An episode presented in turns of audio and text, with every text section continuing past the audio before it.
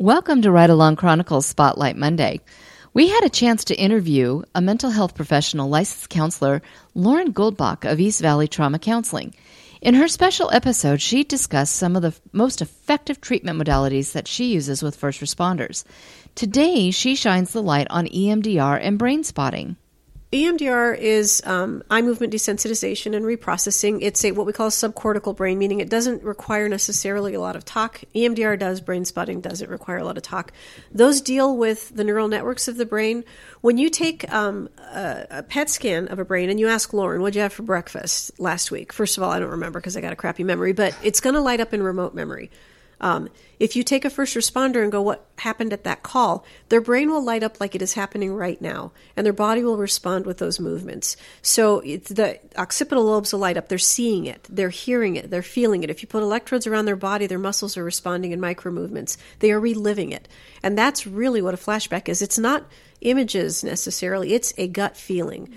Um, and that's a neural network that hasn't been put away. So, and when they, the problem is the brain learns by association. So, you'll have an entire file that feels similar with thousands of events in a first responder's right. brain.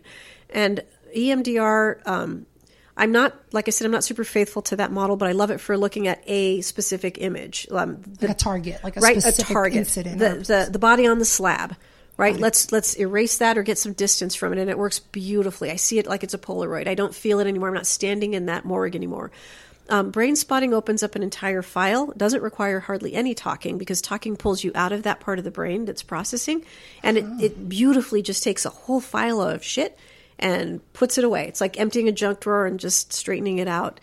Wow. So um, they both look very similar. Um, EMDR is done either with tapping, with eye movements, or with sound. That's bilateral, goes from one side to the other because the brain is two halves, and it's theorized to mimic um, EMDR sleep, which is when uh, eye movement yeah. sleep, which is when we learn, right? We don't learn until we go to that sleep recovery, and wake up again. sleep everybody talks yep, about. Yep, yep. We really appreciated her breaking that down and explaining how beneficial it can be. To hear about these and other modalities, be sure to listen to our special episode with Lauren Goldbach. Thank you for listening today. For additional resources, visit us at ridealongchronicles.com and be sure to catch us on the next ride.